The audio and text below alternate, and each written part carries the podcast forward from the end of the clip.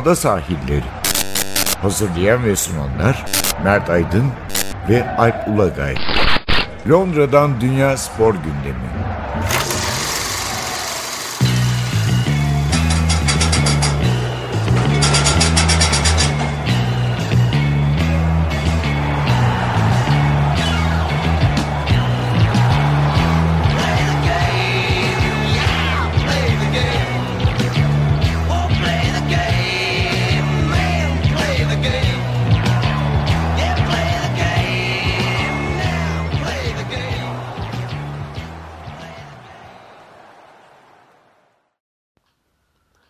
Ada sahillerinden merhabalar. Ben Alp Ulagay. Ben Mert Aydın. Bir kez daha beraberiz. Bu hafta yine dolu dolu bir gündemimiz var. Dünden de duyuru yapmıştık. Futbolda hem kadın hem erkek, hem kadınlarda hem erkeklerde önemli organizasyonlar var. Kadınlarda Dünya Kupası başladı Fransa'da. Erkeklerde UEFA Uluslar Ligi'nin Final Four oynandı. Bir yandan Euro 2020 elemeleri var. Hatta 2022 Dünya Kupası elemeleri bile başladı Asya'da. Evet, evet, evet. Asya'da. Evet, uzaklarda. Uzaklarda. Ee, bunun yanında tabii teniste yılın ikinci Grand Slam'i Toprak Kort'un zirvesi Roland Garros sonuçlandı.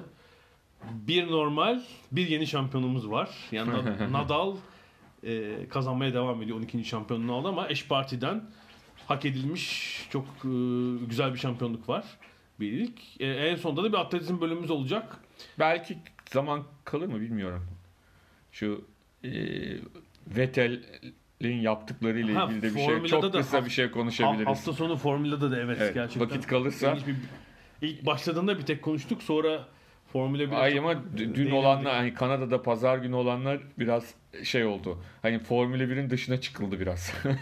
Başka şeyler yaşandı. Formula 1000. Formula 1000 oldu orada. Belki atletizm bölümünde oralarda ona da değiniriz. Atletizmde de Diamond League devam ediyor. Roma ayağı vardı. Bir yandan da Amerika'da NCAA yani üniversiteler şampiyonası vardı. Orada da müthiş dereceler var. Hepsine değineceğiz. İlk önce futbola girelim. Girelim. İstiyorsan bir çok uzatmadan erkeklere bir değinelim. Erkekler futbolu ayırıyoruz artık çünkü kadınlar Dünya Evet. Olduğu için. Erkekler futbolunu da ikiye ayırıyoruz. Bir tanesi e, bu meşhur Uluslar Kupası'nın Final Four'u vardı. E, Portekiz'de yaptılar ya, Yaptılar. Aynen değil. öyle. Bir de e, aslında en önemli e, altı çizilecek konusu Türkiye'nin Fransa'yı yenmiş olması olan e, aslında biz bunu çektiğimizde Türkiye'nin bir de İzlanda maçı oynanmamış durumda. E, Avrupa Şampiyonası elemeleri var. E, Final Four'da Avrupa Uluslar Ligi Final Four'unda e, Portekiz şampiyon oldu. Ev Portekiz sahibiydi kazandı. zaten. Ev sahibiydi. Portekiz e,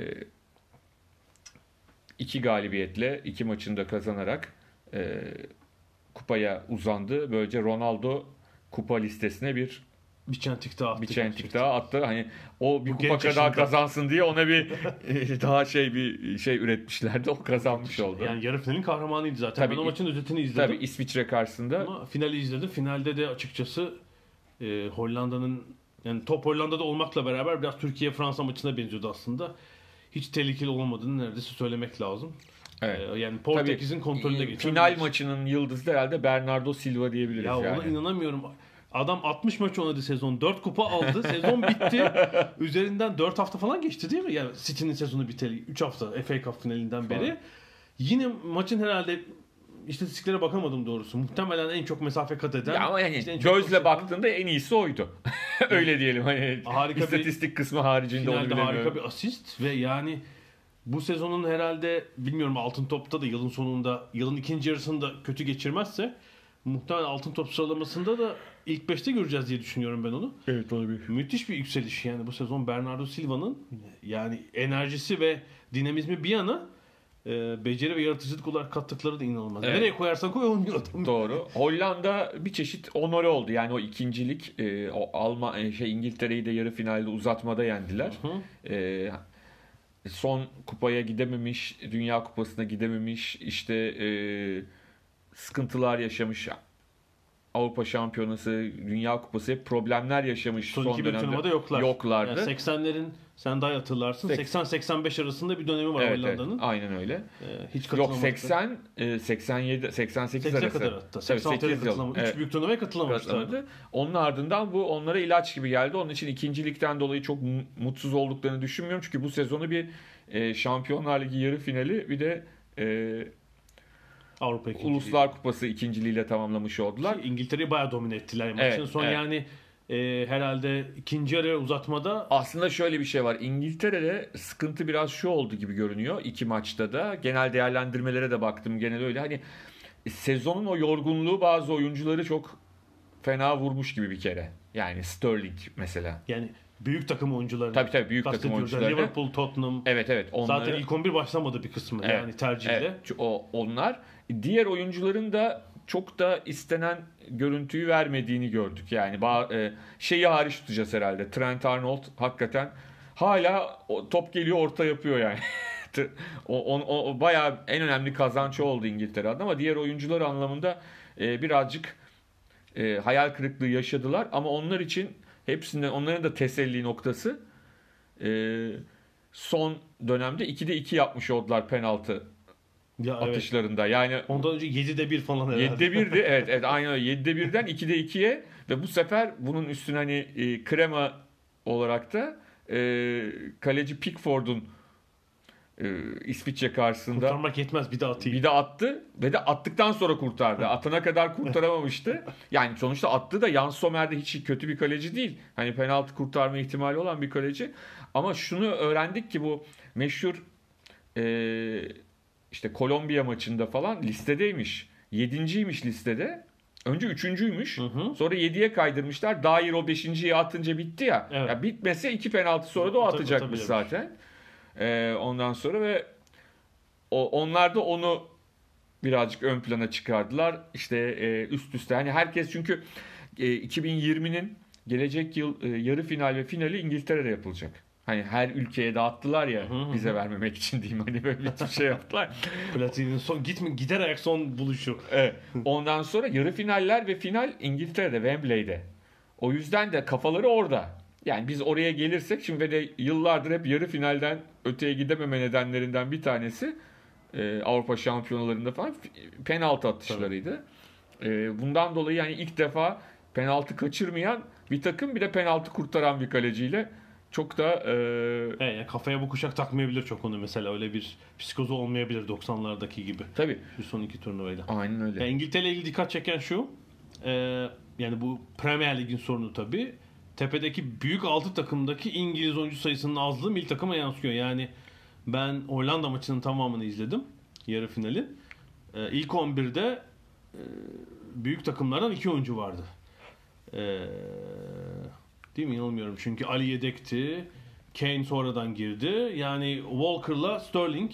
Sterling artık biraz sezonu tabii şey bitirmiş. Yani Walker fena değildi ama e, diğer oyuncular hep orta sınıf, alt sınıf takımlardan. Yani aslında e, büyük takım kalibresinde belki değil, belki olacaklar. Bu eksiklik ve orta sahada bir yara- yaratıcı oyuncu eksikliği tabii. O İngiltere. devam ediyor. Yani O- Delali olmayınca Evet yani Yani Ali de tam oluyor. anlamıyla onu dolduran bir oyuncu değil. Onun başka bir şeyi var. Hı hı. Ee, oyun biçimi var. Ya oraya bir çünkü savunmada bir takım alternatifler var. Ee, ileride Kane oynarsa zaten iyi. Kanatlarda şimdi forvetlerde iyi alternatifler var ama Tabii orta sahaya VAR sistemi e, özellikle İngiltere İsviçre üçüncülük maçında Hı. E, maçı uzatmaya götürdü. Çünkü İngiltere öne geçti aslında. Austin e, oyuna girmişti Kane'in yerine ve girdikten çok kısa bir süre sonra bir gol attı. Ancak e, golden iki hamle öncesinde Austin'in yaptığı faulü VAR ya da var tespit ettiği için iş şeylere kaldı. Hatta maçı yorumlayan e, anlatan ve yorumlayan ya, ya niye saymadı ya dediler ama hani böyle bir isyan ederek değil de biz mi bir şey görmedik sonradan şeyi fark ettiler onlardan. Faulü, ha. Faulü fark ettiler. No yani offside değil, elle de el yok, bir şey yok falan. Onlar hep son vuruşa bakıyorlar. Çünkü son vuruşta hiçbir şey yok yani. Ne offside var ne e, el ne faul hiçbir şey yok. Ama öncesinde oraya atak yaparken yapılan bir foul, topsuz alanda yapılan bir foul var. O tespit edildi. E, oraya da karışmış oldu. Maçı uzatmış oldu bir yarım saat daha. Penaltılar olsun diye yapılmış bu. Tabii İngilizlere daha büyük moral. Ben söyleyeyim 1-0 kazansalar bu kadar moral olmazdı. evet çünkü hani üçüncülük maçı falan. Hatta çünkü şey konuşuluyordu ya bu maça gerek var mı? Ne gereksiz maç. Tabii orada çok enteresan bir hikaye var. Herkesin farklı yorumu. Yani ben onu ilk şeyde gördüm. e, Twitter'da gördüm. Birileri şey diye işte İngilizlerle dalga geçiyor Portekizliler diye e, lanse etmişlerdi. İngiliz taraftarlar yürüyor stada doğru. Çevrelerinde de Portekizler çekilmişler alkışlıyorlar. Aha. Yani aman problem çıkmasın diye yapılıyor diye. E, İngiliz gazeteleri de bunu Portekizlerin jesti olarak yorumlamışlar. Hani İngiltere'yi ve yani taraftarlar sorun çıkarmadı gayet iyiler bilmem ne hani bilemiyorum hangisinin doğru olduğunu ama sonuçta e, Portekiz bir kupayla bu işi tamamlamış oldu. Evet ilk Avrupa Uluslar Ligi devamı nasıl olacak bilmiyoruz. Ee, ama yani hazırlık maçlarında bu sistem nasıl oldu dersin en başından beri. Ya şu 2020'ye katılım bölümünü katmasalar bence başarısız değil yani. O şeyi karıştırdı tamamen. O yani kafa Direksiyon. karıştırıcı Hı. bir e, durumda. Ya Ve biz de orada yanlış mı anlamışız bu arada? ben- galiba yanlış Biz an- burada konuştuk halbuki şeyden katılacak. Biz de Ama bir, emin değiliz hala. bir, emin bir podcast'te galiba şeyi yanlış anlamışız. Çünkü kat- doğrudan katılma hakkı vermiyor. Değil mi bu sistem?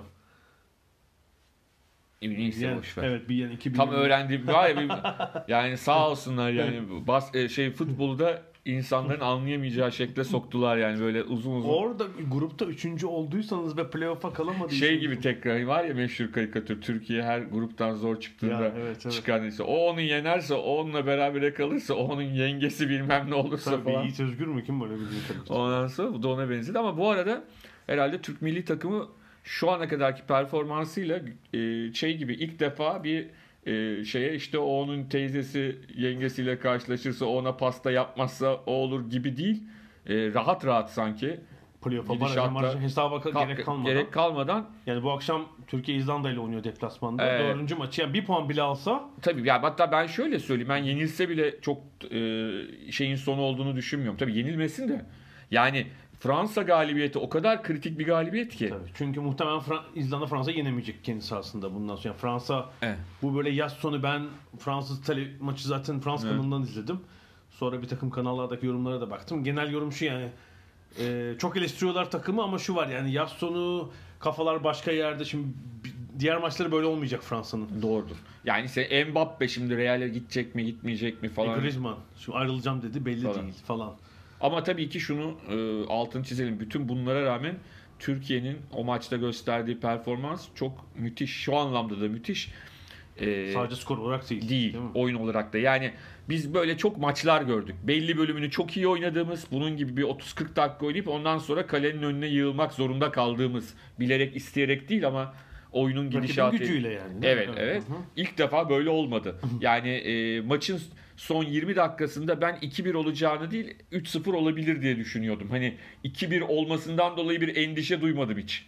Olabilirdi tabii ki futbol bu ama hani oyunun gidişatı 2-1 olacakmış hissiyatı vermedi. E, ve Şenol Güneş yönetiminde gol yemedi takım 3 maçta. 8 gol attı ve de e, göze çok hoş gelen bir oyun sergiledi. Bunu söylemek lazım. E, ve özellikle yurt dışına Türkiye'den giden oyuncuların katkıları çok çok önemli. Neden çok önemli? Onu da ben ifade edeyim. Şimdi yıllar boyunca Avrupa'da oynayan, Avrupa'da doğup büyümüş ve Türk milli takımına gelen oyuncuların belki Hamit Altıntop bunun e, tek istisnasıdır öyle söyleyeyim. Hep A milli takımda bazı sıkıntılar yaşadılar. Yıldıray da dahil ki hani en 2002'de falan en başarılı olanlardan biriydi. Hı hı. Çünkü hani futbol altyapıları, futbol sistemleri, futbola bakış açıları farklı olduğu için bizim oyun diğer oyuncularla Türkiye'den yetişen ne kadar iyi olursa olsun oyuncularla birlikteliklerinde hep sıkıntı oldu. Oyun anlamında, arkadaşlık anlamında değil.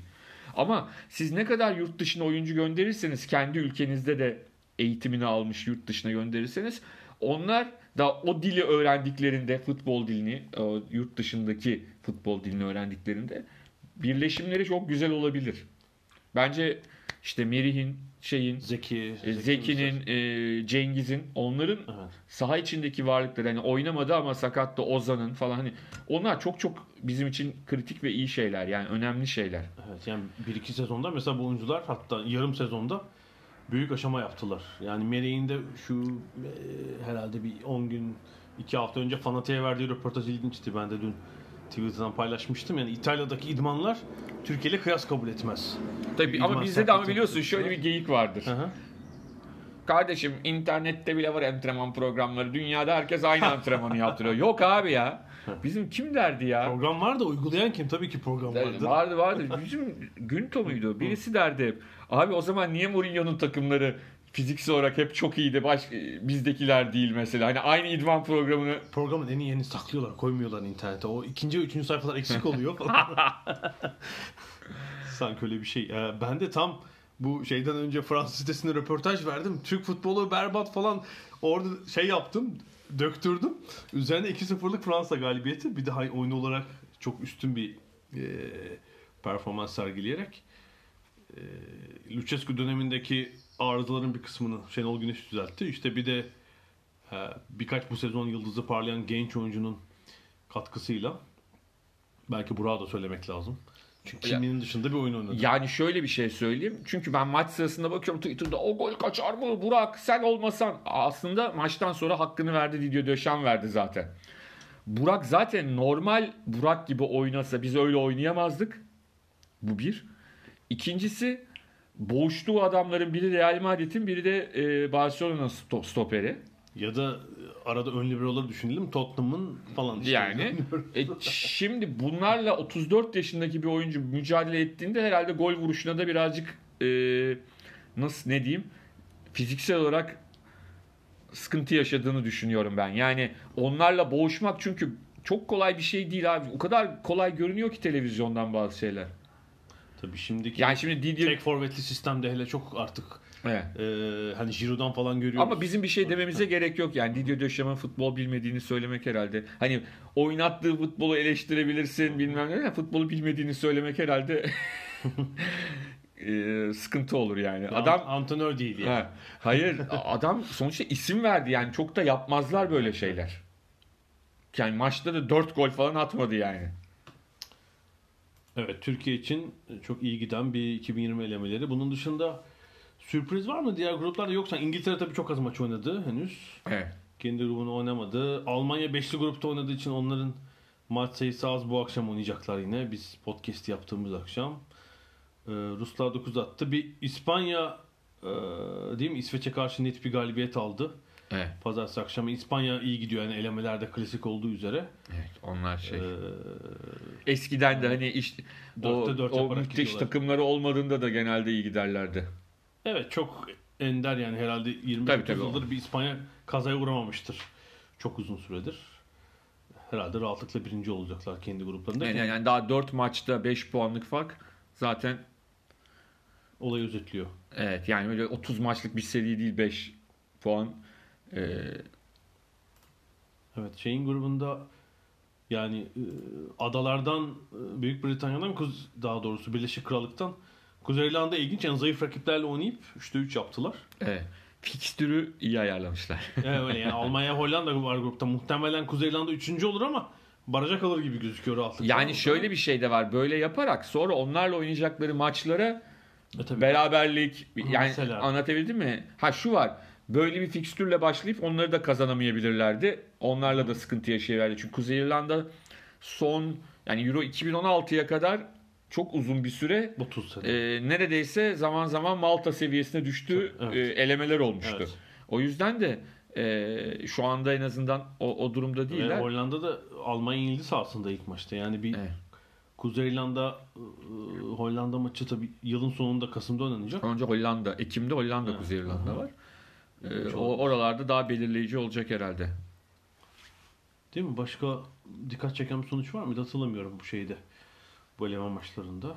Ya zaten e, daha şey yaparız ne derler. Daha ilerleyen zamanda Evet. çok daha belki haftaya biraz daha bu salı maçları da oynandıktan sonra son durumu daha net bir şekilde her grupta Olabilir. Buradan kadınlara geçelim. geçelim. Değil mi? geçelim. Kadınlar Dünya Kupası Fransa'da. Fransa'da başladı. 24 takımla oynanıyor ve açıkça benim gördüğüm bu işte ilki 1991'de yapılmıştı Kadınlar Dünya. Kupası'nın. Yani erkeklerden 60 yıl sonra kadınların futbolda kadınların büyük dezavantajı birçok sporun tersine e, futbolun kadınlarda yaygınlaşmasının çok geç olması. Yani işte atletizm, yüzme, tenis, basketbol, voleybol, e, hepsiyle kıyaslanmayacak kadar şampiyonalarının, Dünya Kupası'nın geç başlaması ama e, özellikle ilgi anlamında ciddi bir etki var. Avrupa'daki yani Batı Avrupa'daki neredeyse bütün ülkelerdeki spor dergilerinin kapağında yani İngiltere, İtalya, Fransa hepsinde bu kadınlar Dünya Kupası var. Amerika'daki ilgiyi zaten biliyoruz. Evet, zaten dünya şampiyonu, Yani- son dünya şampiyonu. Ve bir numaralı kadın sporu Amerika'nın katılım açısından. Katılım derken e, yani futbol oynayan herhalde 4-5 milyon kadın veya kız genç yaşta e, kız çocuğu var. E, yıllardır yani aşağı yukarı 30 yıldır böyle. E, şey ilginç e, tabii turnuvanın hem ev sahibi hem favorilerinden Fransa. Evet. E, 8 Kore ile önce oynadı. final Evet. oynamışlardı. Tabii bu arada e, İngilizler de çok iddialı geldiler. Onu Hı hı. şey ekleyeyim. Şunu diyorlar onlar da e, 1966'da erkeklerde kazanırken 8. Dünya Kupası'ydı. Hı hı. Bu da 8. Dünya Kupası. Bakalım Tabii ki yine kazanamayacak. falan diyoruz. Fransa Kore maçı e, bayağı hani e, futbolda da bazen erkeklerde de gördüğümüz o fiziksel farklılığın çok kolay öne çıktığı bir karşılaşma oldu. Yani Fransa ezdi diyebiliriz. Müthiş bir hücum presi. Yani Kore'yi neredeyse zaman zaman sahasından çıkarmadılar. Doğru. Ve de e, duran toplarda 1.87'lik Renard stoperi Fransa'nın e, hani çocuklarıyla oynar gibi iki tane kafa golü attı. Yani e, ben hatta o sırada tweet attım. Hani Quaresma kadın olsa ve Fransız bir kadın olsa ve milli takımda oynasa Renard gol kralı olarak bu turnuvayı bitirebilir. Yani her orta hele e, boy olarak orta boy ortalaması kısa olan takımlara karşı 1.86 boylu tabii çok e, ağır basıyor ki ilk yarıda bir, bir gol de sayılmadır. Yani devre 4-0 kıl payı bir offside oldu bir de. oldu evet. E, Fransa neredeyse devreyi 4-0 bitirecekti. Çok üstün Yani aslında şey yapmasalar 4-0 biraz vites düşürmeseler 7-8-0'a rahatlıkla ulaşabilecek bir maçtı. Yani 4-0 bitti ama birazcık e, şeyi de düşürdüler. Evet. Yani çünkü turnuvanın ilk maçında bir anda çok da enerjilerini harcamak Yani istemediler. çok yazılanmış tabii Fransa. Bir de e, Fransa'nın e, takımın çekirdeğini oluşturan Lyon takımı zaten yıllardır Avrupa'nın en iyi kulüp takımı. E, Şampiyonlar Ligi kazanıyorlar üst üste son yıllarda. E, onun da getirdiği Renard da zaten e, Lyon takımında oynuyor. E, şu ilginç. E, Fransa Kore maçı Cuma akşamıydı. E, Cumartesi günü de Fransa Türkiye Fransa maçı vardı ve ikisi de Fransa'nın birinci kanalından yayınlandı TFN'den. Şey, seyirci sayıları çok ilginç. Kadın maçını 10, 10 milyon kişi izlemiş yaklaşık. Ee, erkek maçını Türkiye Fransa maçını 5 milyon yarısı. Evet tabi birisi Dünya Kupası maçı, öbürü bir eleme maçı ama e, kadın maçının ikisi iki katı, erkek maçının iki katı e, izleyici yakalaması Fransa'nın birinci kanalında gerçekten e, kadın futbol açısından çok umut verici. Yani yüzde, %44'lük izleme payı yakalamış Evet. Fransa Kore maçı. Tabii kupanın aslında e, şöyle bir Ya bu arada söyleyelim Fransa'nın oynayacağı maçlar hatta yani grup maçları değil muhtemelen oynayacağı eleme turu çeyrek final işte ikinci tur çeyrek final maçlarının biletleri bitmiş durumda. Evet. Ee, şunu söylemek gerekiyor. Tabii bir de kupanın hoş olmayan bir yanı var. Dünyanın en iyi oyuncusu yani Ballon d'Or sahibi oyuncusu yok. Ada Hegerbeck Norveç. Evet ve o da takımı olmadığı için değil. Ada Hegerberg e, takımı Norveç var. Evet. Ama Ada Hegerberg O bir iki yıl önce prensip kararı almıştı. Bu bu tartışmalar devam ediyor zaten. Çünkü bu turnuvada 30 milyon dolar galiba para ödülü verilecek. Evet. O 24 mil takıma. Tabii erkek Dünya Kupası ile kıyaslandığında çok çok altında hala. Yani evet geçen kupaya galiba iki katına çıkmış. Evet. FIFA'nın vaat ettiği para ödülü. yani şunu söylemek lazım. Ama As- Hegerberg'in tepkisi şu. Biz erkeklerle niye aynı primi parayı almıyoruz? E, eşitlik e, şeyi var, talebi var onun. var. Ya bence kolay olmaz. Çok zor bir e, şey. Hani bu e, yaptığı bence büyük bir fedakarlık aslında. Yani belki ilerleyen zamanda hani şimdi bu e, şeyler Emel'in Pankhurst'ler falan İngiltere'de hani o e, oy verme hakkını İngiltere'de kadınların alması sağlayan insanlar işte dünyanın her yerinde bunun için mücadele eden kadınlar e, birer ne diyeyim sembol olduysa Ada Hegerberg de muhtemelen kadın futbolu için böyle bir çünkü fedakarlığı çok büyük yani en önemli organizasyon e, na katılmıyor. Ya, halbuki Norveç'te aslında primler eşitlenmişti. Evet. Ama yine protestonu sürdürüyor. Bu arada mesela Avustralya Federasyonu erkeklerle eşitledi. Yani bu Dünya Kupası'nda Avustralya milli takımı oyuncuları, kadın Ya ben şu anda. FIFA seviyesinde eşitliği bulmalarının kolay olduğunu düşünmüyorum ama ülkeler, ülke federasyonları e, biraz daha adil bir hale getirebilir. Yani şu anda şeyi söylemek çok kolay değil. Yani e, hani erkek futbolu ve kadın futbolu. Mesela Amerika'da belki kadın futboluna daha çok prim verilmeli mesela. gibi açık, yani. Açık ara çok daha başarılı. yani anlatabildim mi? Şimdi belki Erkek- o ülkeden ülkeye öyle değişiklikler Yani, olabilir. Amerika'nın erkek milli takımı başarısız açıkçası. 2002 Dünya Kupası hariç. Evet. Yani işte Gold Cup falan olabilir ama Dünya Kupası'nda bir başarısı yok. E, kadın milli takımı defalarca Dünya Kupası kazandı. İzlenme oranı yüksek ve yaygın yani öyle Ya bir spor. mesela işte dün Arjantin Çin'le şey Japonya ile berabere kaldı. Dünya Kupası kazanmış kadar sevindiler. Yani koskoca Arjantin. Çünkü Arjantin'de de büyük sıkıntılar var. Yani orada da para verilmiyor, otobüs verilmiyor. Yani Arjantin Futbol Federasyonu'nun e, üvey evlat gibi baktığı bir takım.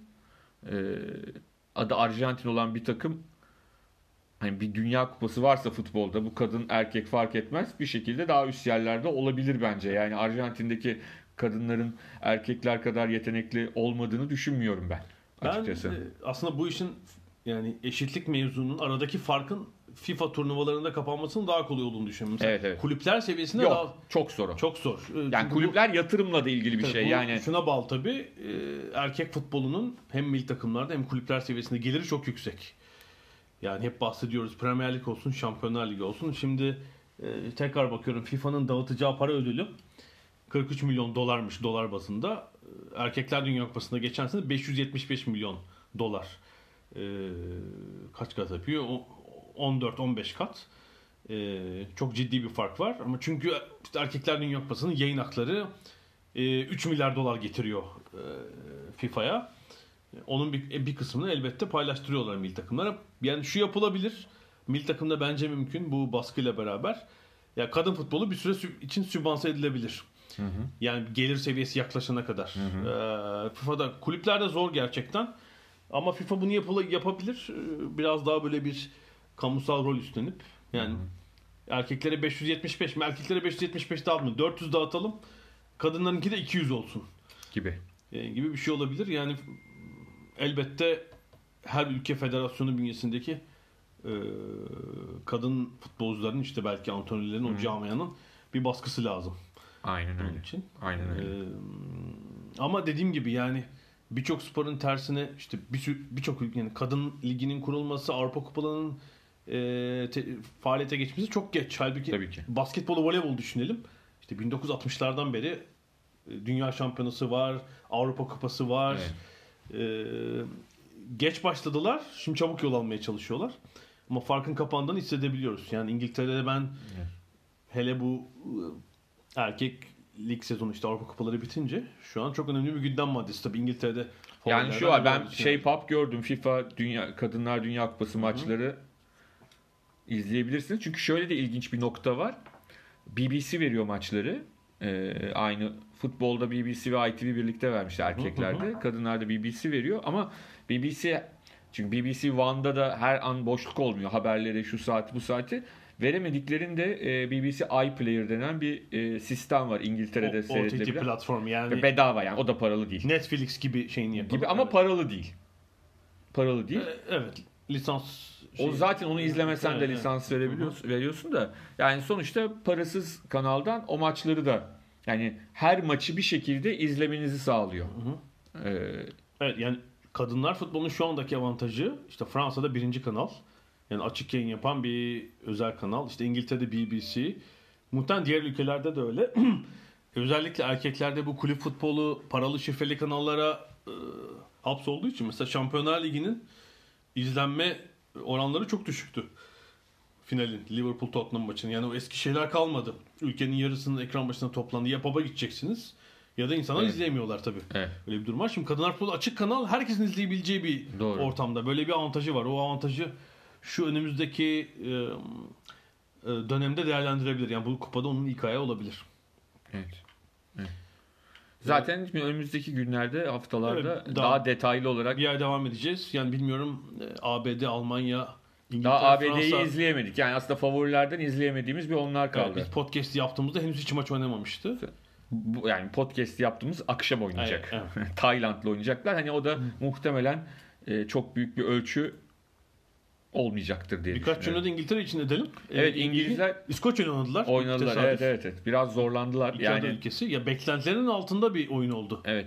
Belki de işte o şeyden de olabilir o. Hani rakip de çok herkes birbirini tanıyor.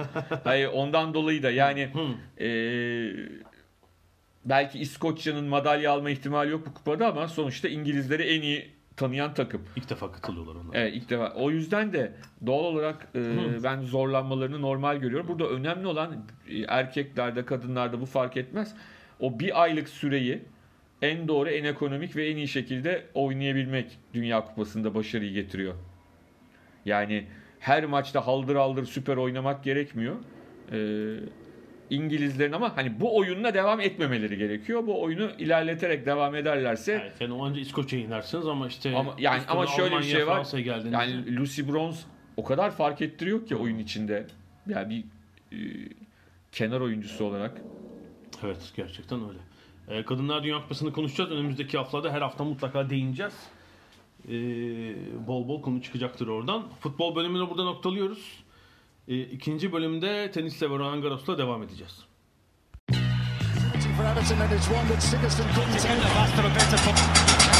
Ada sahilleri. Londra'dan Dünya Spor Gündemi.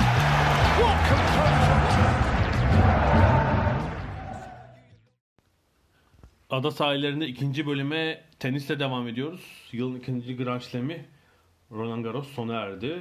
Ee, Turnuvanın adı değişiyor biliyorsun. Roland Garros değil, Rafael Nadal. Meğerse şey varmış. Turnuva şartname, talimatnamesinde yönetmeliğinde. Bir oyuncu 12 kez alırsa ismini verir. Tabii bu arada şunu söyleyeyim. Roland Garros bir tenisçi değil. Bilmeyenler için hala bilmeyen varsa. Roland Garros bir Fransız pilot. Savaş pilotu. Bizde de aslında Fransızlardan çok bizde genelde gördüğümüz hani savaş kahramanlarını, e, devlet büyüklerine isim verme meselesinde Ee, yani şunu söyleyebilirim. Ben kısa bir süre yaşadım da. Tabii Fransa yakın dönem diyebileceğimiz yani herhalde son 500 yılın 450'si savaşla geçmiştir 1945'e kadar ama o kadar çok general mareşal ismi vardır ki caddede falan Türkiye'den daha çok olduğunu söyleyebilirim. yani belki başka ülkelerde bulamazsınız ama çünkü yıllarca Türkiye'de de Roland Garros tenisçi zannedildi ama değil yani. Onun için dedim Rafael Nadal adı daha uygun olabilir. Evet yani organizasyonda bir takım sorunların yaşandığı e, özellikle meteorolojik şartlar Evet. çok parlak değildi. İkinci hafta bol bol yağmur, erteleme, tehir gördük. Bir de Roland Garros tesisleri 4 Grand Slam arasında en küçük alana sahip ve uzun yıllarlık süren bir çabadan sonra işte 2 sene önce izin aldılar. E, Philippe Chatrier kortu geçen sene yıkıldı. Bir senede tekrar yapmayı başardılar kortu. İnanılmaz bir çabayla. Seneye de üstü kapanacak yani. evet. E, açılıp kapanabilir çatı için uygun hale getirdiler. Nihayet tribünler diyor şu anda şeyler tenis severler. Evet yani Wimbledon tabii geçti.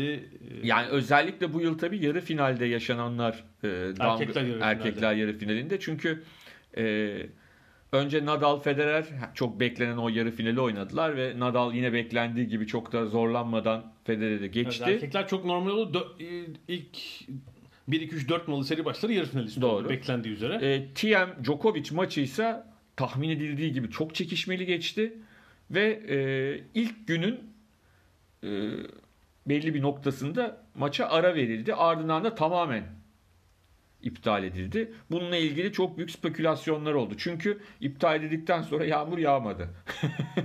yani esas sıkıntı olan kısım oldu. Evet maç e, cumartesi gününe tehir olundu. Ama tehir olmadı işte şu dedikodu çıktı. Tehir kararı alınmadan Djokovic korttan ayrılmış. falan diye ama sonra Djokovic de yani buna kar- çok istekli olmadığını bittikten çünkü mantık olarak istekli olamazsın. Çünkü e, Nadal gibi bir rakibe karşı sadece bir gün dinlenerek Evet yani cumartesi Maç günü maçını tamamlayınca tabii dinlenmek için senin ya da şöyle diyeyim cumartesi günü şöyle olsaydı 5. sette e, 5-2 birisi galipken e, olmadı ki bayağı bir oynadılar Cumartesi günde çekişmeli bir şekilde. Zaten 5 sete gibi gidecek gibi gözüküyordu. Turnuvanın en iyi maçlarından biri. E, Ondan sonra işte e, Guy Forget bir açıklama yaptı. Turnuva direktörü eski e, Fransızların ünlü tenisçilerinden. Dedi ki bize dendi ki dedi meteoroloji tarafından tamam şimdi yok ama 2 saat 1 saat sonra şey olacak. O da yani bir daha duş aldırdıktan sonra getireceğiz çıkaracağız yeniden olmasın dedik dedi. E, tek devamı, maçın devamı sırasında ITV'de e, yorumcu Jim Courier'di Amerikalı eski tenisçi. Yani bayağı e, eleştirdi. Yani hani çok sert ifadelerle hani içine bir hakaret koymadan çok sert ifadelerle diyeyim. E, organizasyon komitesinin yaptığının çok yanlış olduğunu ve e, hani turnuvanın kaderine bir şekilde etki ettiklerini söyledi maç sırasında.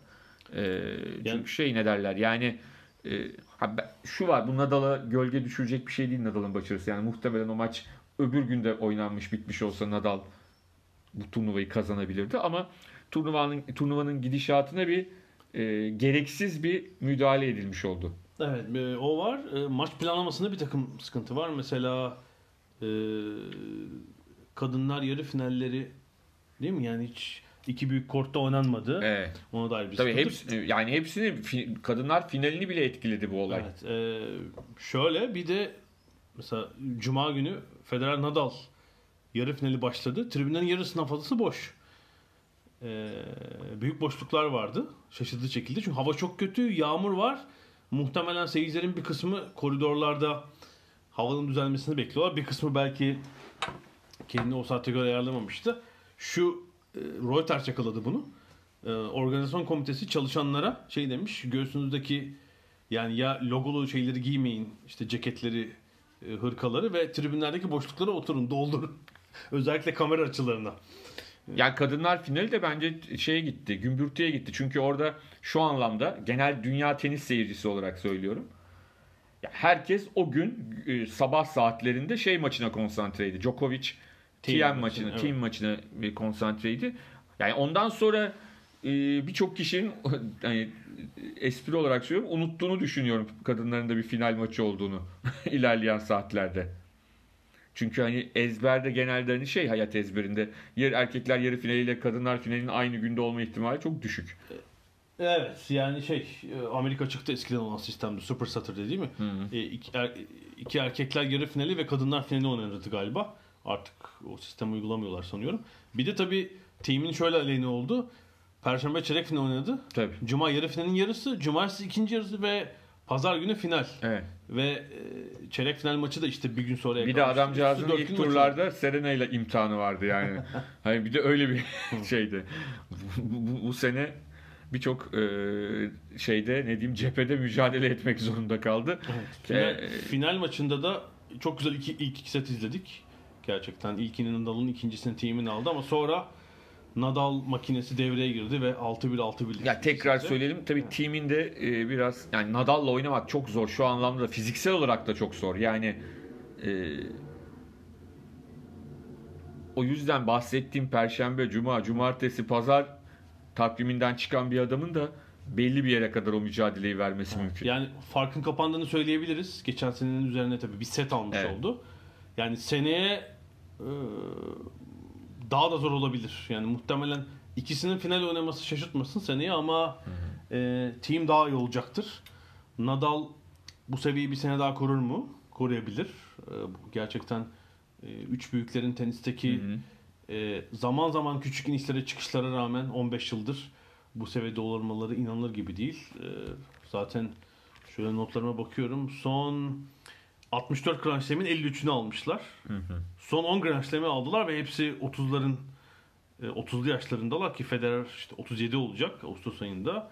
İşte Nadal 33 oldu. Joker e, Djokovic e, 32 yaşında. Yani şeyi bırakmıyorlar. Kırıntıları bırakıyorlar sadece diğer Evet. rakiplerine. Onu söylemek lazım. İşte araya en şey girebilen team yani iki senedir üst üste şeyde finalde Roland Garros'ta finalde. Ee, yılın yani bundan sonra çim sezonuna geçiyoruz. Evet. En azından bir ay için. Çok kısa bir süre için. evet. İngiltere'de gelecek kadın ve erkek tenisçiler Londra, Eastbourne, Birmingham'da oynayacaklar. Wimbledon öncesi.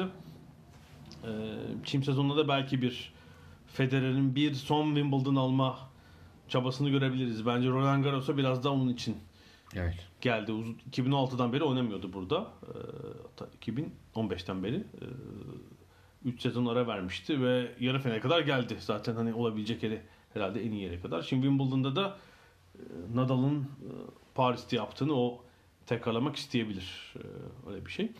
Buradan tabii şu erkekler için su, e, soruyu sormamız lazım. Nadal 20 Grand Slam oldu. E, pardon 18, 18 oldu. oldu. Federer 20'de, Djokovic 15'te. Şimdi soru finalden sonra sorulan soru tabii nedir? E, acaba Nadal yakalayabilir mi Federer'i? İlk defa 2'ye indiriyor farkı. Evet. Hep 3 olmuş, 4 olmuş, 2'ye hiç indirmemiş. İlk defa 2 ve yani Federer 37 olacak artık. Yani Tabii orada Djokovic de gel- arkadan bir şeyler kazanabilir üst üste. Yani e, bundan önceki 3 Grand Slam'i Djokovic Evet. kazanmıştı zaten. o yüzden yani Djokovic de bunun yarışın sonunda birinci çıkabilir. En çok kazanan çıkabilir. Yani sanki yakalanmak istemiyorsa Federer'in bir tane daha tabii sıkıştırması tabii lazım mutlaka. araya. Bu bir, bir bile yetmeyebilir yani.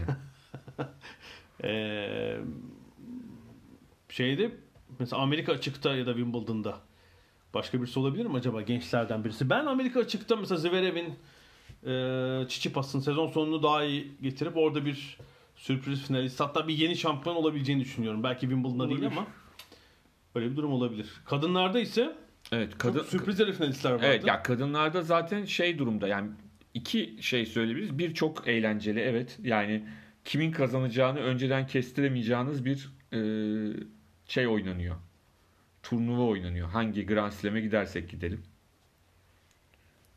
Yani şey yok çünkü. Evet, son iki yılda yani 2017'den beri ilk Grand Slam'i kazanan bir sürü tenisçi gördük. Doğru. Yani Halep'te dahil, işte Evet. Osaka'da hep Burada yeni şampiyonlar burada var. hani hep daha önce Formula 1 ile ilgili konuştuğumuzdaki konu gibi insanların bir orada bir şeye ihtiyaçları var.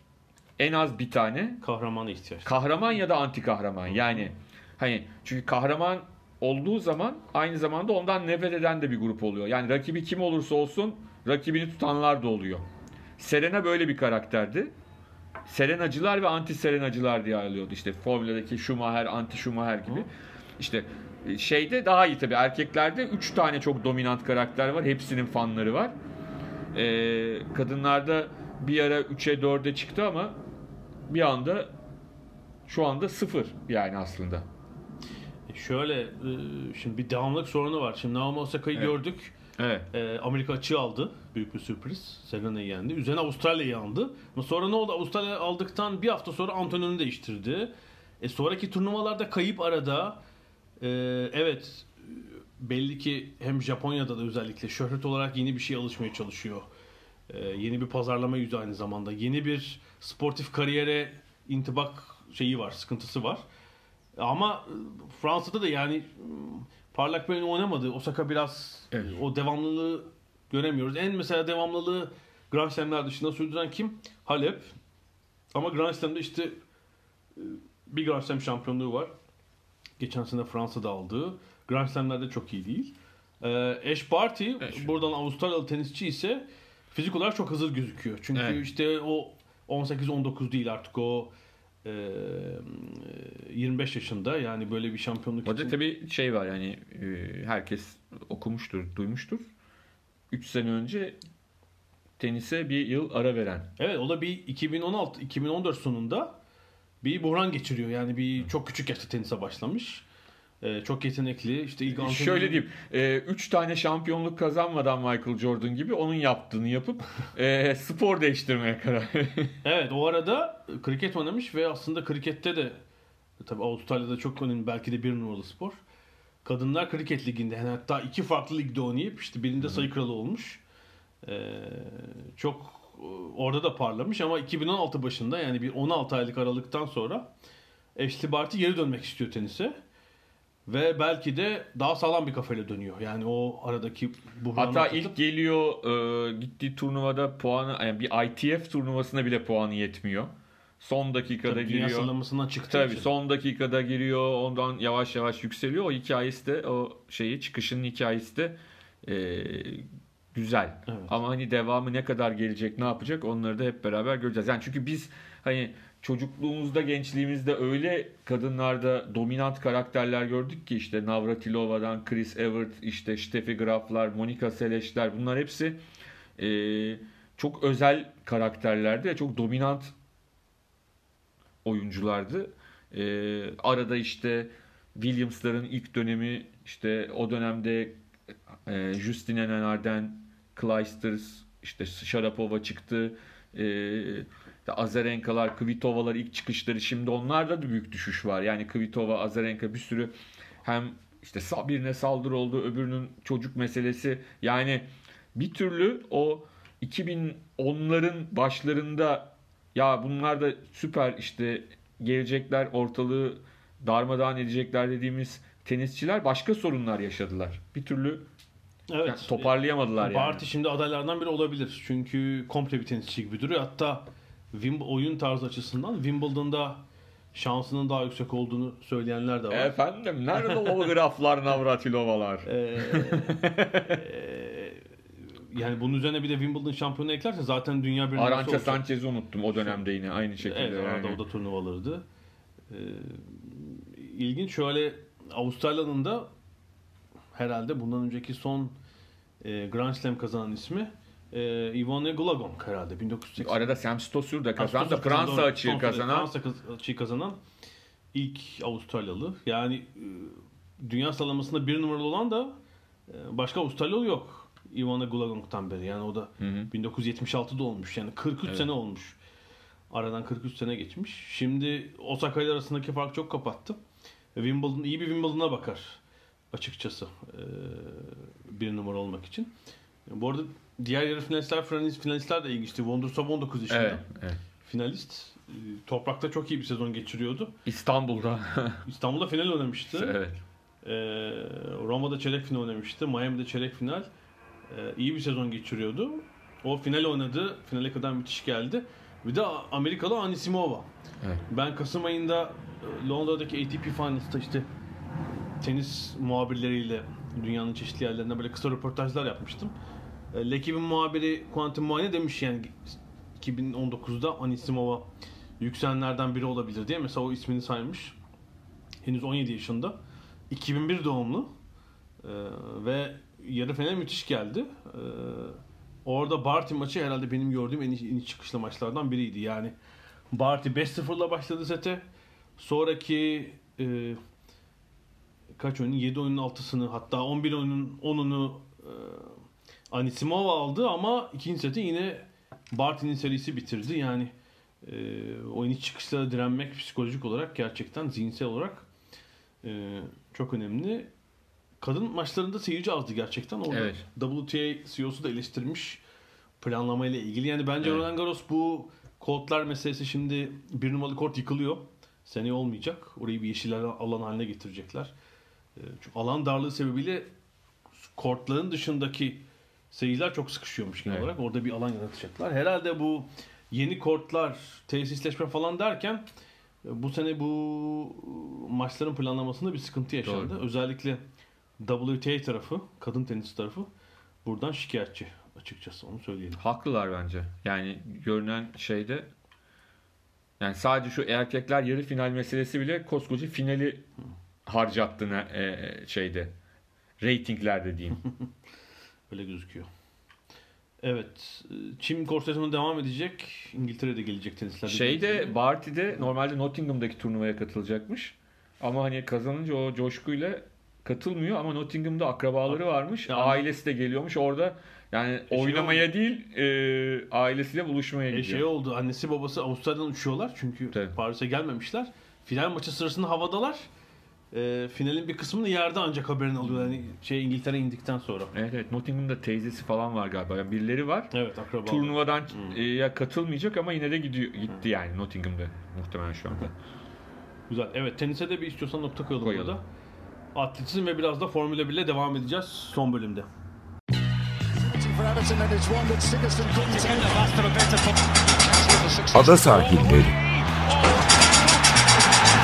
Londra'dan Dünya Spor Gündemi.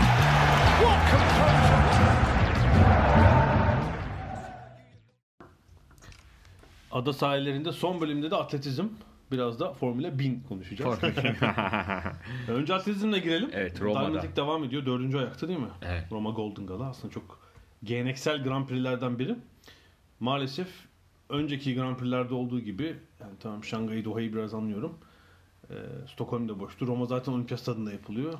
Yani stadını bilmiyorum kaçta kaçı doluydu. Roma'da ama yani en parlak dönemlerinde bile yüzde yüz dolmaz Roma ya çok Golden Gala. tesis. Yani Roma'nın özelliği şeydi hep şey orada arabayla yarıştan önce dolaşırdı e, Grand Prix'den önce. Papa mı?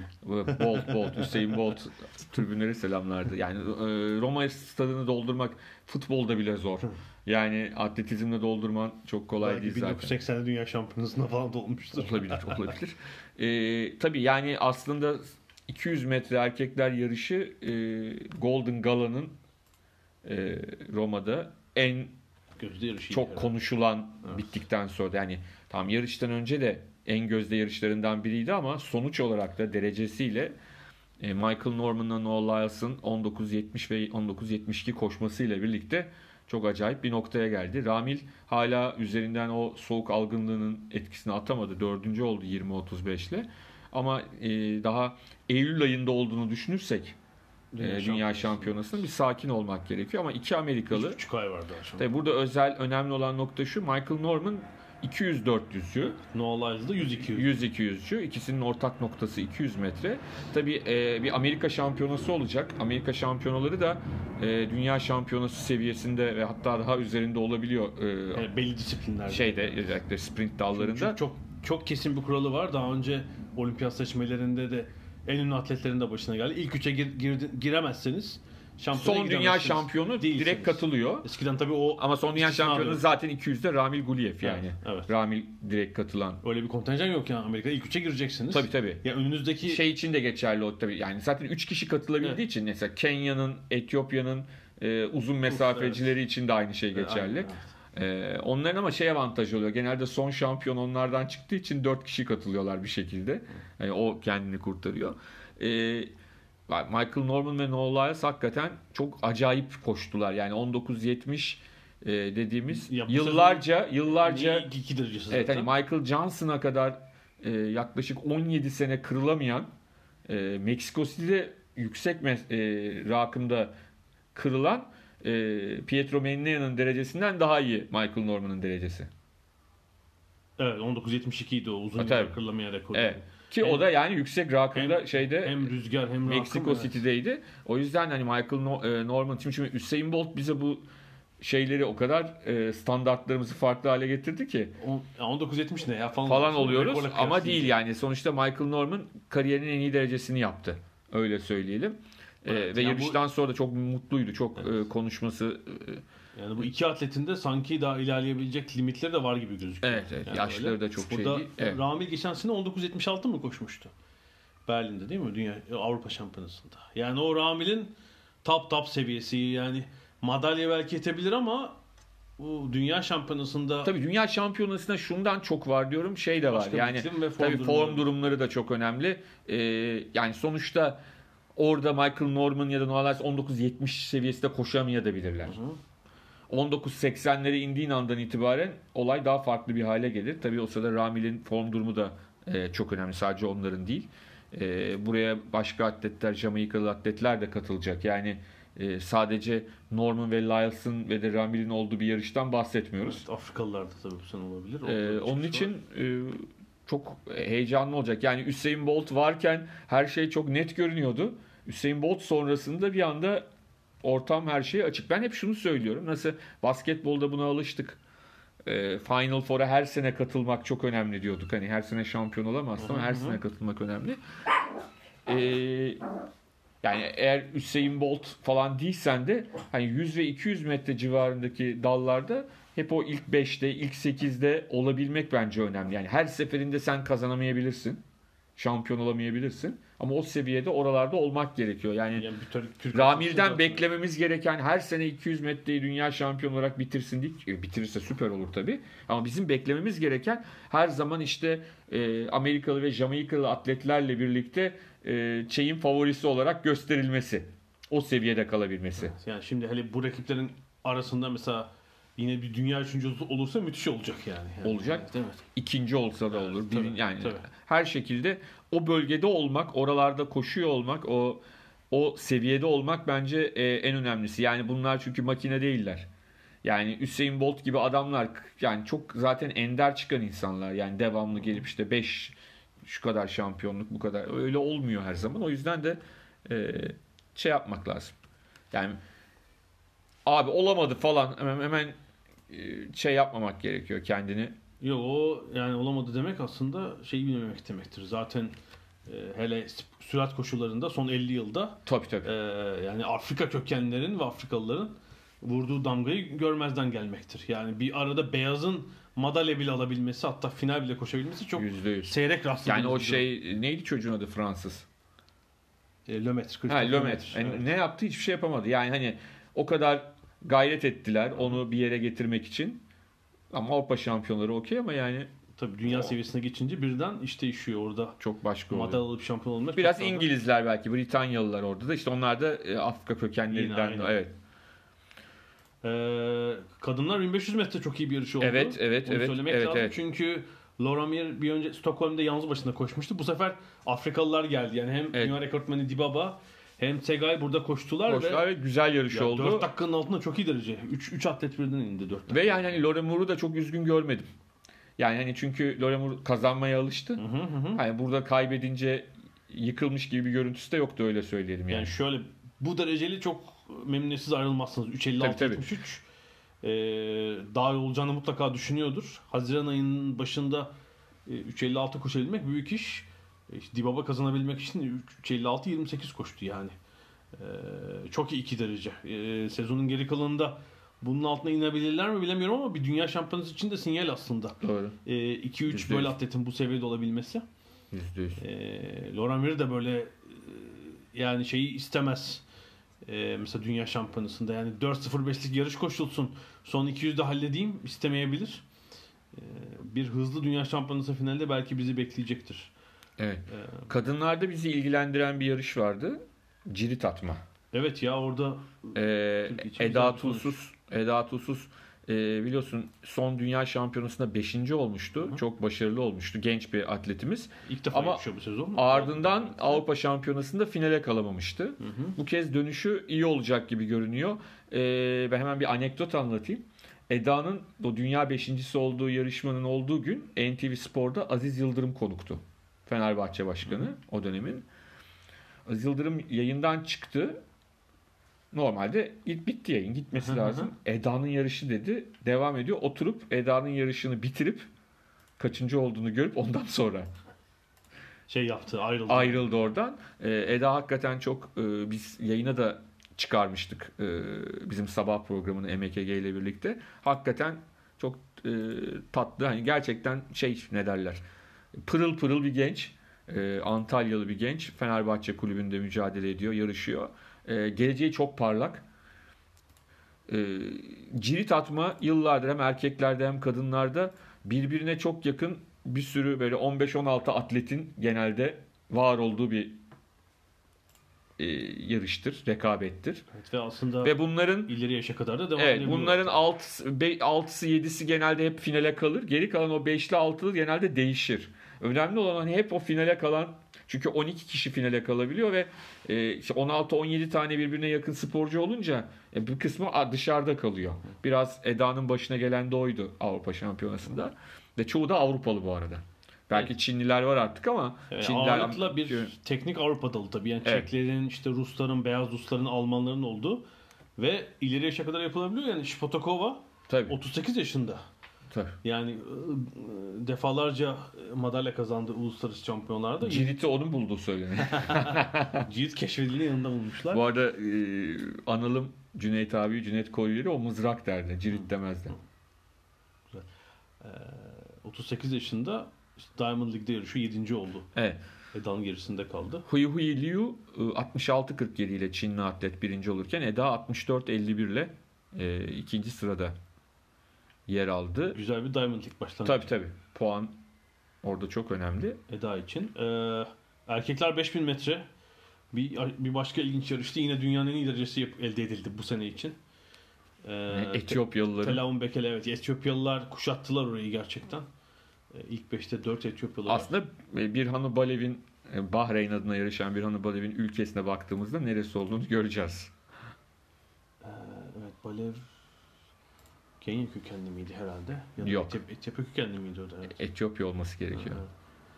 Ee, yani 13 dakikanın altında 6 atlet var Evet. şeyde de. Erkeklerde Zaten- çok süratli bir yarış oldu. E, Haile Bekele personal best yaptı. Birhan Ubalev personal best yaptı. Kanada adına yarışan Muhammed Ahmet yine en iyi derecesini yaptı. Kenyalı Pingua en iyi derecesini yaptı. İtalya adına yarışan Krippa en iyi derecesi. Yani bayağı e, kariyerinin en iyi derecesini yapan atlet var. Tek tek saymak lazım. Herhalde bitiren 19 sporcudan 10'u 11'i en azından en iyi derecesini yapmış Evet. kariyerine. Bu arada Nick Willis hala koşuyor yani. O yapamamış son- sonuncu oldu. Yani çünkü. Nick Willis bilmiyorum Bruce Willis'in yaşında olabilir yani, yani abartıyorum tabii ama. ya, ya o bir turda fazla koşmuş gibi duruyor yalnız derecesinde. Evet 36 yaşında. Biraz abarttım tabii. Evet dikkat çekilen ama bir de şu var işte yani hep değiniyoruz bu atletizmin e, şey kaybetmesi e, yani reyting kaybetmesi. Bu Golden Gala öncesi şöyle bir tartışma oldu.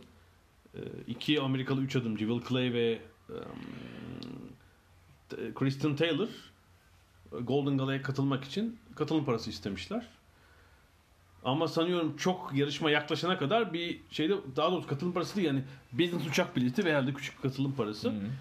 Ee, Golden Gala yani herhalde iki hafta kalaya kadar şey vermiyorlar. Ve evet katılın diyorlar ama o zaman uçak bileti 10 bin dolara çıkıyor fiyatı. Vazgeçiyorlar. Bunun tartışması döndü. Atletlere e, işte organizasyon e, komitesinden Gigi Donofrio eleştiren bir e, tweetler attı. Yani 10 bin dolar için işte Diamond League'de yarışmaya gitmiyor atletler. Yani şeyi düşünün. E, atletizmin küçülen ekonomisini zaten Diamond League'i kazanıyorsunuz. Verilen ödül 50 bin dolar. Evet. E, yani birçok sıkıntı var. yani takım sporlarını geçtim birçok bireysel sporların Yani şu anda maalesef. şu anda İAF'ın hani e, Logo değiştirmekten logo başka şey değiştirmektense bunlarla uğraşması gerekiyor yani. Yani burada mutlaka pazarı büyütmek zorundalar. Şimdi çok az Amerika tarafına geçeceğiz. Orada da NCAA finalleri vardı atletizmde. Ee, Birçok dalda inanılmaz dereceler elde edildi. Yani en büyük tartışma konusu şu. NCAA finallerinde yarışan e, bilhassa son sınıf öğrencilerinin, üniversite son sınıf öğrencilerinin kariyerlerinin son sınıf senesi oldu. Çünkü ne Amerika'da ne Avrupa'da onları tatmin edecek yani bundan sonra profesyonel olarak spor yapmalarını sağlayacak bir yarışma sistemi yok.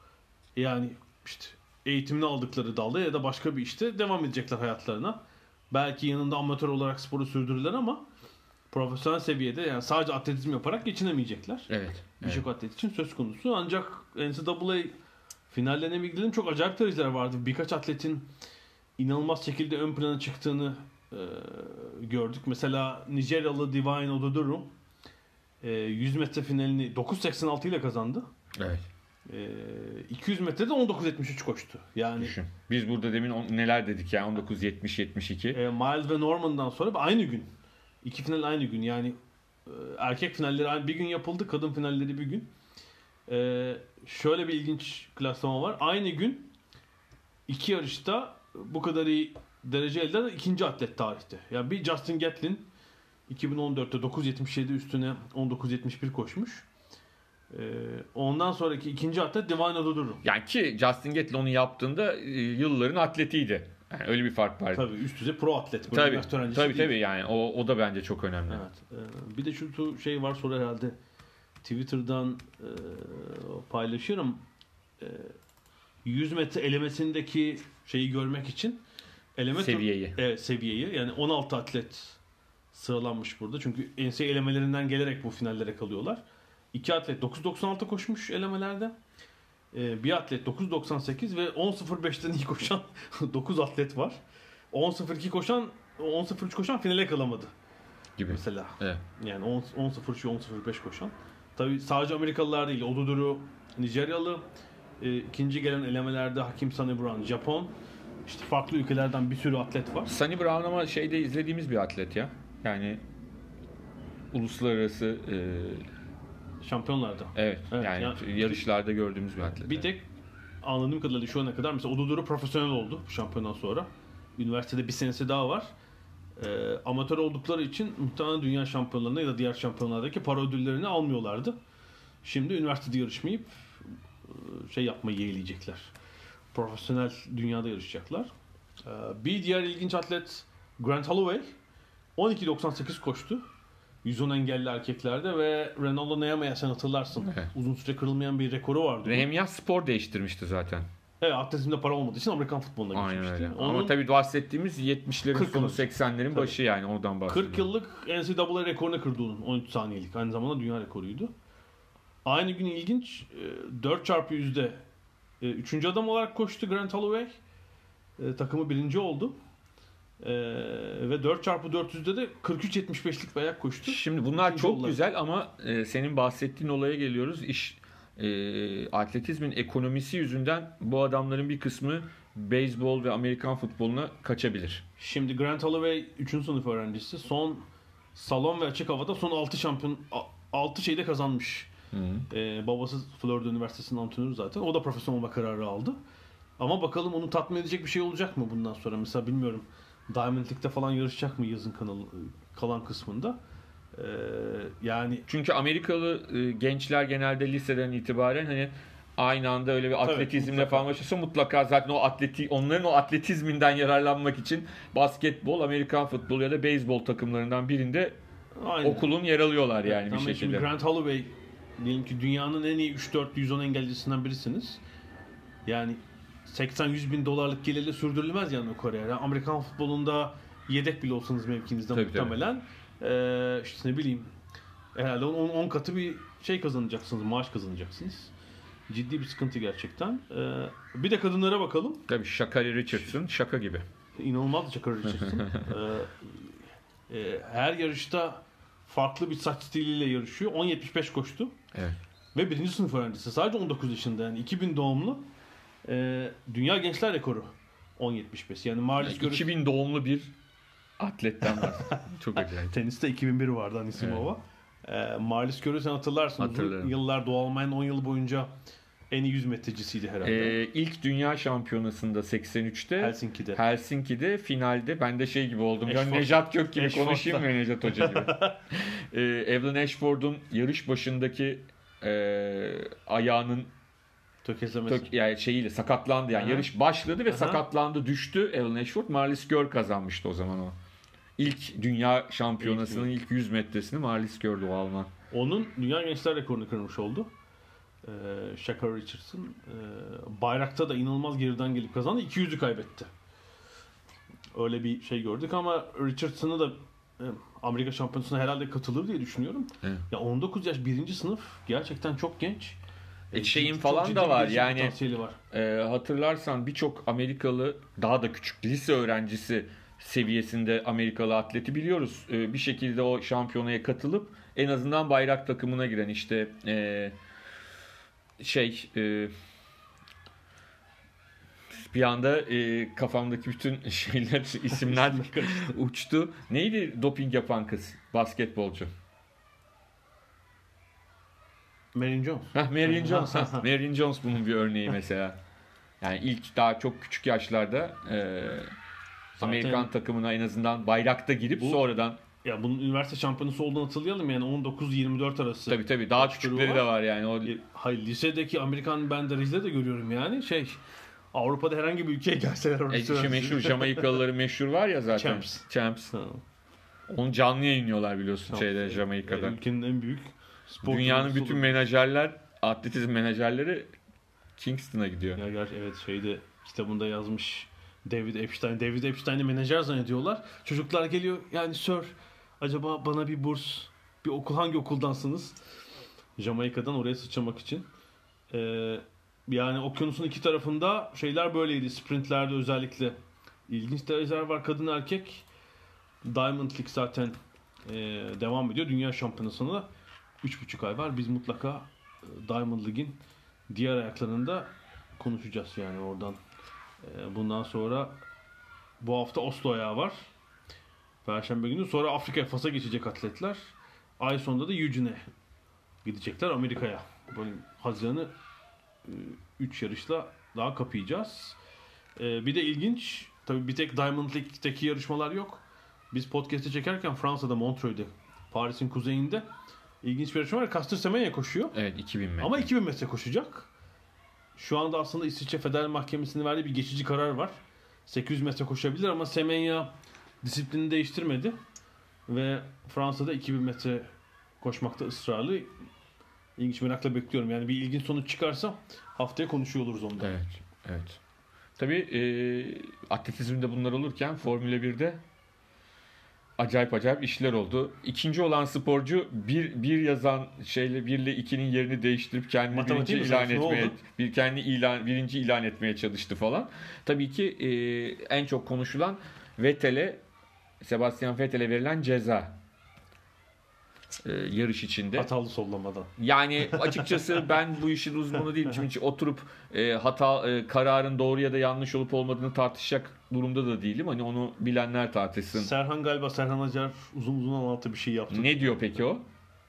Yani e, kararı doğru mu buluyor, yanlış mı buluyor? Yani kural anladığım kadarıyla e, kurallara göre şey olması lazım. O cezanın verilmesi yani. E, okey. İçimden o geçmiyor yani. Çok şeyi bulamıyorum. Adil bulmuyorum.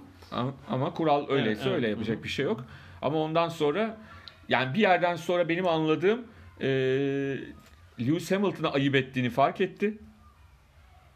Bütün o yaptığı şovlardan sonra. Ya bu arada yarış sonundaki şeyden bahsediyoruz. Yani e, Evet. kürsüye çıkılmadan önceki işte arabaların ilgi Önünde- çeken arabaların önünde ve 1 2 3 yazıyor. Evet. O 2 ile 1'in yerini değiştirdi. Ee, onu fark etti. Sonra şey dedi. Yani ben hani bu kararı verenlere tepkim falan dedi. Şeye geldi. Ne derler? O şampanya törenine falan geldi. Yani birazcık ortalığı karıştırdı. Ee, yani Ferrari'de de yarış kazanma stresi var. Sezon başından beri kazanamadılar. Evet. Tam oldu dediler. Bu sefer de yani bir işte bir küçük pilotaj hatası ve kurala takıldılar bu sefer de. Hı. E, yani 7. yarış e, 7'sinde Mercedes kazandı çünkü. evet, Mercedes'in çok çok büyük bir üstünlüğü var. Hamilton 5, 2 2 yarışta Bottas kazandı. Bottas'ın iki tane var evet. Tam bu sefer oldu diyordu. Yani ya şeye uğruyorlar ya işte arızaya falan. Takımlar klasmanında da 120 Ama 3 puan. puanlı sistemde pardon 25 puanlı sistemde e, bu fark kapanabilir. Sezonun geri kalan kısmında diyorsun. Yani büyük bir avantaj olacaktı tabii şey için. Yani bir atağa geçme anlamında e, hem Fe- Ferrari için hem Vettel için çok önemli bir e, sıçrama noktası olacaktı bu. Yani yarış sonundaki şey onun da stresi. Şu an mesela birincilikler paylaşılsaydı bundan önce 3 o 2 Evet, almış evet. olsa olma ilk yarış kazan kazanıyor olmanın ve ona inanmanın getirdiği bir ekstra stres herhalde. Baskı Evet. var diye Vettel'in üstünde düşünüyorum. Ee, evet pilotlar klasmanında Hamilton 162 puanla 7 yarış sonunda tabii 5'te birinciliği olduğu için önde. Bottas 133 puanla ikinci iki yarışı da aldı. Ee, Vettel'in 100 puanı var. Yani 62 puan geride. Evet. Şimdiden yani sezonun 3'te 1 aşağı yukarı bitti. Ee, 62 puan yani kapanır mı? Yani ciddi bir Mercedes'te Tabii. problem yani bitirleme yarış falan olması lazım Doğru. gibi gözüküyor Doğru. şu anda. Ee, şimdi bakalım ne yapacaklar bundan sonra. Fransa var. Ee, Le Castell'le 2 hafta sonra hemen bir hafta ardından Avusturya'ya gidecekler ve 14 Temmuz'da Silverstone Büyük Britanya Grand Prix'si var ve ardından Almanya. Avrupa'daki üst üste 4 yarış. Ee, Sonra Macaristan, Belçika, İtalya Evet diye hatta gidiyor. 7 yarış Avrupa'da yani yazı şeyde tamamlayacaklar. Avrupa'da tamamlayacaklar. Yani Vettel şey işli e, akıntıyı tersine çevirebilir mi? Merakla bekliyorum. Yani bir ilerleme olduğu muhakkak. Ama zor olacak. Öyle Evet. gözüküyor. Tamam mı İsmet Bey? Tamam mı? bu haftalık bu kadar. Evet, ada sahillerinden bu haftalık bu kadar. Gelecek hafta görüşmek üzere. Hoşçakalın.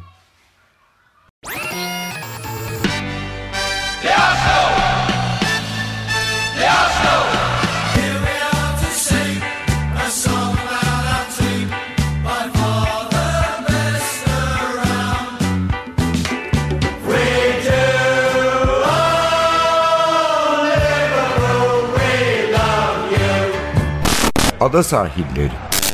Hazırlayan ve sunanlar Mert Aydın ve Alp Ulagay. Londra'dan Dünya Spor Gündemi.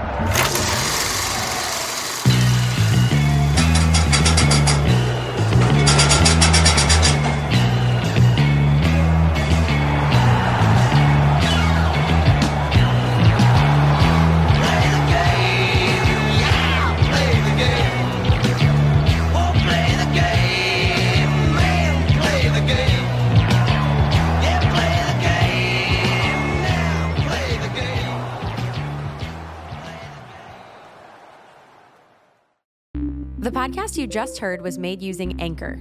Ever thought about making your own podcast? Anchor makes it really easy for anyone to get started. It's a one stop shop for recording, hosting, and distributing podcasts. Best of all, it's 100% free. Sign up now at anchor.fm slash new. That's anchor.fm slash new to get started.